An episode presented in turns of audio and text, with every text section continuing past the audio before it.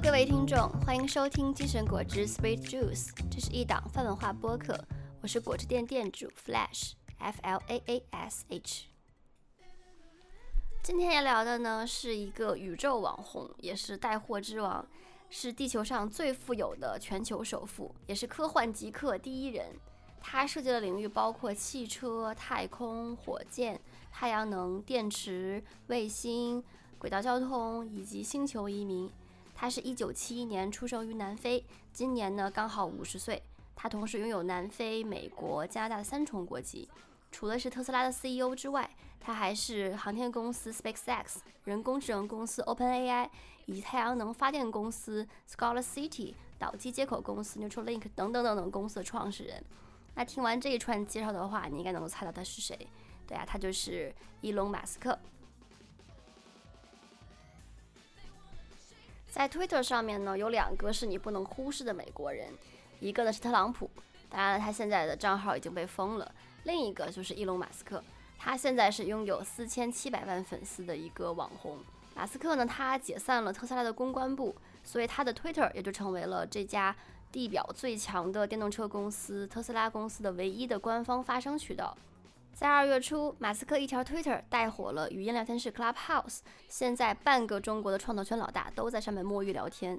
春节前后呢，Clubhouse 的复刻版也冒出了好几个，然后人们狂呼说啊，终于找到了一个有原教旨的互联网主义的一个硅谷产品，而且又燃起了这种 Copy to China 的欲望，毕竟这么多年都已经是硅谷在 Copy from China。再往前呢，一月底，马斯克又在他的个人简介中增加了一个比特币的标签，一下子拉动了比特币的涨幅超过了百分之十五。后来又发了一条 Twitter 说：“我觉得狗狗币被低估了，就是那个 logo 是一个那个狗子的那个币，狗狗币。”然后他就把狗狗币的价格重新推向了一个新的高地。这几件事情是坐实了马斯克真的是一个带货之王的桂冠。发生在马斯克身上的故事太多的传奇性和话题性，而我呢，某种程度上也是马斯克的粉丝，所以今天就从几个角度来聊一聊这个天下第一奇男子。马斯克呢，也是继苹果创始人乔布斯之后，被普遍认为是我们共处于同一时代的一个伟人。如果我们现在就像特斯拉、SpaceX 或者任何一家马斯克他创立的公司去投递简历去应聘。那我觉得还有机会跟他一起来共事，不仅是拿到了一张通向未来的船票，而且还亲自的在为这个建设未来添砖加瓦。我觉得这是一件非常非常酷的事情。或者是我们通过一些故事发现跟他身上的一些共通之处，激活了我们心中的原力，然后 make the force be with you，也许就能成为下一个马斯克，这也是非常非常带劲的感觉。首先毋庸置疑，马斯克是个天才，而且本人还非常非常的努力。他在很小的时候就找到了自己的努力方向。马斯克特别喜欢读书，尤其是喜欢漫画和科幻小说。据媒体报道，他最喜欢的漫画是蝙蝠侠、超人、奇异博士、钢铁侠这种超能力符合了某种逻辑或者知识的超级英雄。马斯克曾经在专访中说，他常常会幻想，希望这些超级英雄能够在未来的某一天真正实现。马斯克在十二岁的时候曾经写过一款电脑游戏，为自己赚了第一桶金，而且这款游戏是一个外太空的大战主题。十七岁的时候，马斯克从南非搬到了加拿大学习物理和经济学，后来在一九九二年前往了美国继续深造。在宾夕法尼亚上大学期间，二十多岁出头的马斯克开始思考一些非常远大的问题，比如说哪些事物会对人类的未来产生重大影响。最后，他找到了三个答案。分别是互联网、清洁能源和太空探索。二十四岁，马斯克在博士课程开学两天后就休学，和他的弟弟一起创立了一家在线报纸平台 Zip2，类似于是一个百度地图和大众点评的综合版，为新闻媒体提供线上的城市导航和指南资讯。之后，他卖掉了这家公司，成立了互联网金融支付公司 X.com。后来，这家公司经过了并购重组，发展成了鼎鼎有名的 PayPal。二零零二年，PayPal 被 eBay 收购，然后作为最大股东的马斯克获得了一点六五亿的美元回报。三十一岁，马斯克通过两次互联网创业实现了财富自由，然后就开始逐梦。可以说，马斯克打小就喜欢的科幻小说对他的影响是非常深远的。他在内心里面也非常相信科幻小说里面呈现的一切。如果人类仅局限在一个星球上，那人类的长期生存将会受到威胁。早晚有一天，人类会因为某一项灾难而毁灭，比如说小行星撞击地球、超级火山爆发，或者是核战争、某一次瘟疫的流行。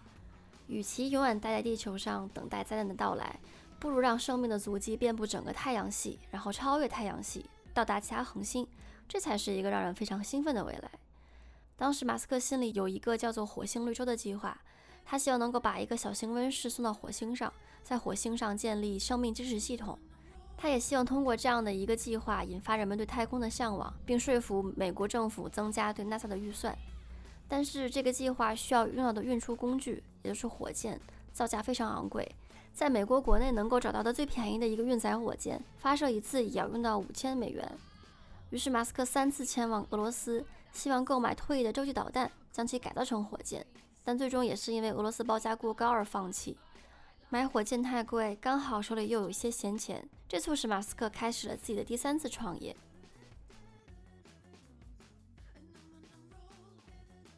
二零零二年五月。马斯克以一亿美元作为启动资金，创立了太空探索公司 SpaceX，并且兼任了 CEO 和 CTO。他的理念非常简单，就是在保证安全和节约成本的条件下，探索外太空的一切事物，从月球和火星开始。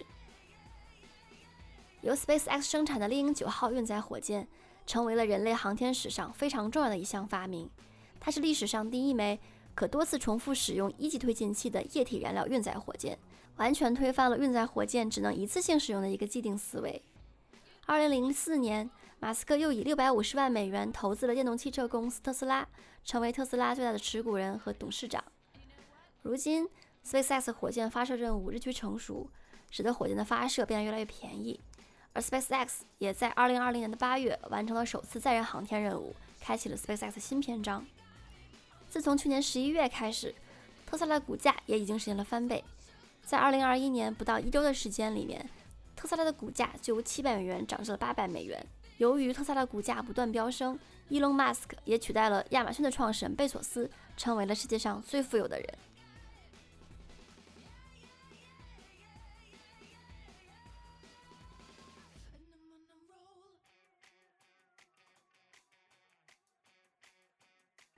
虽然听上去顺风顺水，但是事实上，马斯克一直在失败。二零零六年三月，SpaceX 的猎鹰一号第一次发射就以失败告终，坠入大海。二零零七年三月，猎鹰一号第二次发射还是失败。零八年八月，猎鹰一号第三次发射依然是失败。同样是在二零零八年，世界金融危机让 SpaceX 面临破产的压力，特斯拉也一直在往后推迟交付的日期。社会各界对马斯克的个人信誉产生纷纷的质疑，以及在美国德州，SpaceX 星际飞船 SN4 的原型机也在一次测试中发生意外，炸成了碎片。等到第四次发射，终于猎鹰一号进入了地球轨道，那时的马斯克已经用完了全部的资金。后来在2018年，特斯拉差点面临破产，马斯克曾在推特上表示。这一年的经历让我感觉我老了五岁，这是我职业生涯中最煎熬的一年，特别的痛苦。特斯拉一度离破产大约只有一个月的时间，当时的公司仍在研究如何批量生产 Model 3。这种状况很符合马斯克在接受采访时说过的一句话：“所谓创业，就是嚼着玻璃凝视深渊。既然必须穿过地狱，那就走下去。”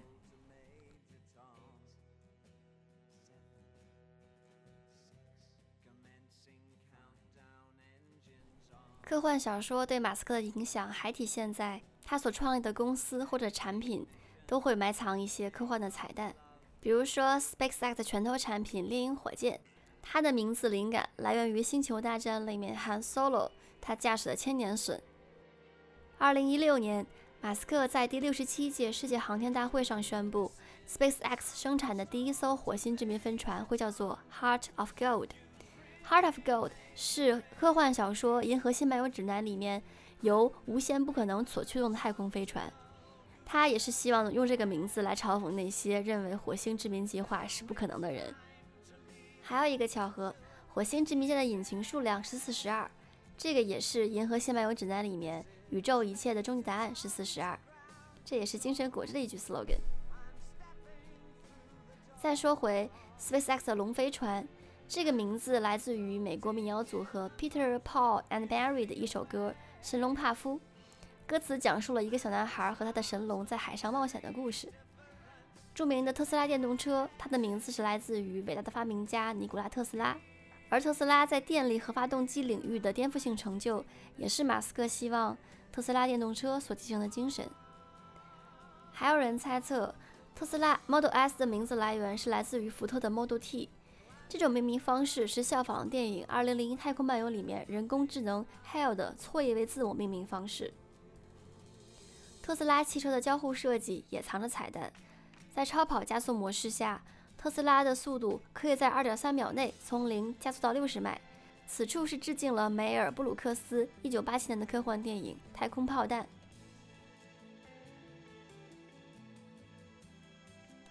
二零一七年十二月初，四十六岁的伊隆·马斯克首次进入胡润百富榜。他发一条 Twitter：“ 猎鹰火箭将载着我的 Roster，车上循环播放着 Space Oddity，目的地是火星轨道。如果不在半路炸了，他大概会在那里待上十亿年。”然后在二零一八年的二月七号，猎鹰重型火箭搭载着一辆马斯克本人的 Roster，在肯尼迪航天中心三十九 A 发射台发射升空。很快，这辆车进入了宇宙。通过车上的摄像机传输信号，我们可以看到一个魔幻的世界。车上有一个穿着宇航服的假人 Starman，他一手扶着方向盘，一手搭在车窗边缘。而在后视镜里出现的，则是永远不会在汽车后视镜里出现的东西——一个蔚蓝、美丽的、孕育过人类生命的地球。还是在这辆车上，一九五一年的《基地三部曲》被做成微缩电子版带上车。一九六九年，David Bowie 的歌曲《Space Oddity》在车载音箱内播放。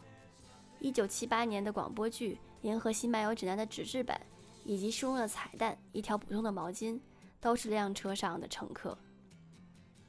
驾驶员的名字叫 Starman，他也是最早出现在一九四一年 DC 漫画里一个超级英雄的名字。也是一九七二年 David Bowie 推出过的一首同名歌曲。Roster 的车内屏幕上显示着《银河系漫游指南》的名句 “Don't panic”，不要惊慌。在仪表盘上也停着一辆敞篷跑车的模型，里面同样有一个穿着宇航服的小人儿。这辆车的电路板上还刻着一句话：“Made on Earth by humans”，来自地球，人类制造。而猎鹰的两艘。回收接驳船，一艘叫做 Of course I still love you，当然我还爱着你。另一艘叫做 Just read introductions，赶快把说明书读了吧。这个梗是来自于苏格兰的国宝级科幻大师 Ian Banks 的文明系列小说中，两艘互相拥有了感情的星际飞船。这就是科幻迷马斯克的浪漫。你可以看到，他的脑子里的确是充满了各种科幻小说的梗。他也一直对外宣称，《银河系漫游指南》是他在做人生重要选择时的参考。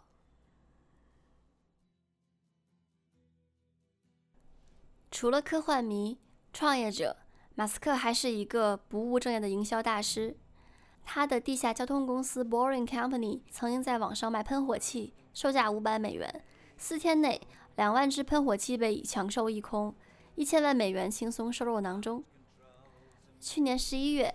特斯拉还在它官网上卖了同品牌的龙舌兰酒，是一个闪电形状的玻璃瓶，七百五十毫升的酒，售价二百五十美元。推出当日就被抢售一空，连空瓶子都在 eBay 上炒到一千四百美元。特斯拉还卖过红色做空短裤，来讽刺那些做空特斯拉的机构。短裤背面印着 “Sexy S3XY”，分别代表着 Model S、Model 3、Model X 和 Model Y 四款特斯拉车型。这个做空短裤售价为六百九十美元，也是卖到网站崩溃。这么一个不断向粉丝割韭菜的营销大师，在二零一八年还收获了粉丝专门为他创作的一首歌曲，歌名简单粗暴，就叫做《未来闻起来像 Elon Musk》，The future smells like Elon Musk。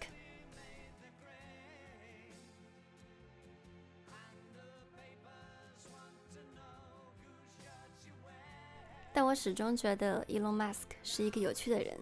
他把那些大胆的设想正在逐步变为现实。他想改革汽车行业，殖民火星，在真空隧道中建设超快列车，把人工智能整合到人脑中，并且希望颠覆太阳能和电池产业。还有 SpaceX 正在实施的 Starlink 星链计划，向近地轨道发射四万两千颗卫星，组成网络，提供覆盖全球的高速互联网服务。当你抬头仰望星空，能看到一串长长的星链划过头顶。在十字路口等待绿灯的汽车当中，是随处可见的特斯拉 logo。视频里烧得黢黑的火箭像倒放一样穿过云层，稳稳地回落到一个名叫 “Of course I still love you” 的海上回收平台。打开 YouTube 直播，那辆载着宇航员 Star One 的红色 Roadster 还在进行长达十一年的漂流。马斯克的科幻故事和公司把我们带出固有的舒适区，帮助我们开启了全新的思考模式。这是对于未来既兴奋、期盼，又带有一点点恐惧的激动感。马斯克曾表示，他希望自己去世后可以葬在火星。他的解释是：如果非得埋在某个地方，那在地球上出生，然后在火星上死去，是一件非常酷的事情。但马斯克也并不是一个完美的人，他讥讽比尔盖茨无聊透顶，对贝索斯是抄袭狗。他还曾在网络直播途中吸大麻，留下经典的表情包。他做事迅速，有时太快，口无遮拦，多次不得不为自己的推特道歉。他结过三次婚，其中两次还是和同一个女人。他还会在压力大时发脾气，经常会因为一些小事儿就将员工立马开除。他曾经对员工说：“我要你考虑到超前的事情。”我要你能够用力的思考，每一天都想到头疼。我希望你每天晚上睡觉时都是头疼的。他每周工作一百个小时，并且希望其他人能够像他一样。但好在他在咄咄逼人的同时，也会耐心的听取有理有据、分析性很强的观点。而且只要你的理由足够好，他也会改变想法。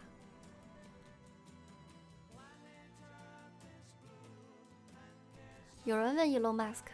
他成功的秘诀是什么？他说了这样的一段话。以下来自马斯克的自述。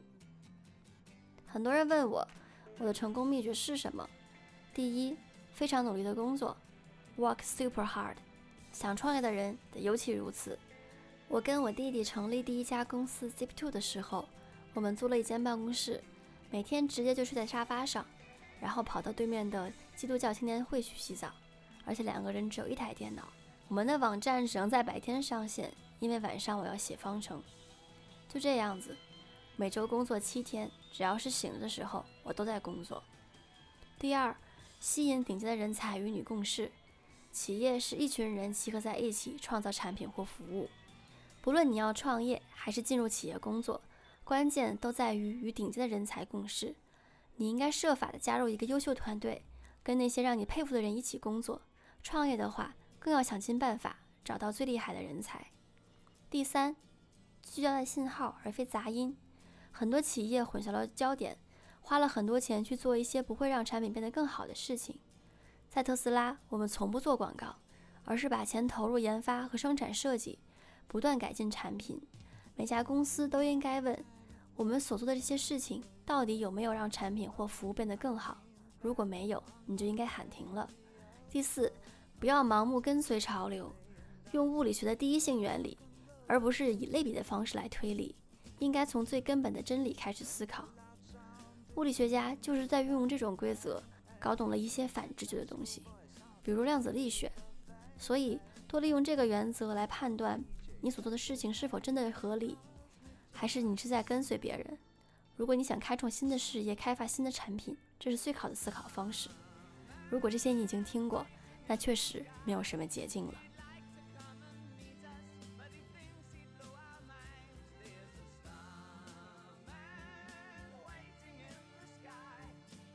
好啦，以上就是今天的分享。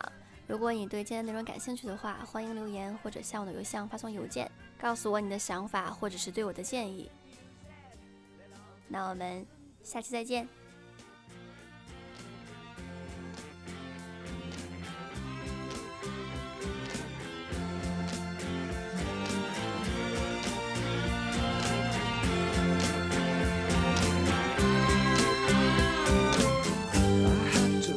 someone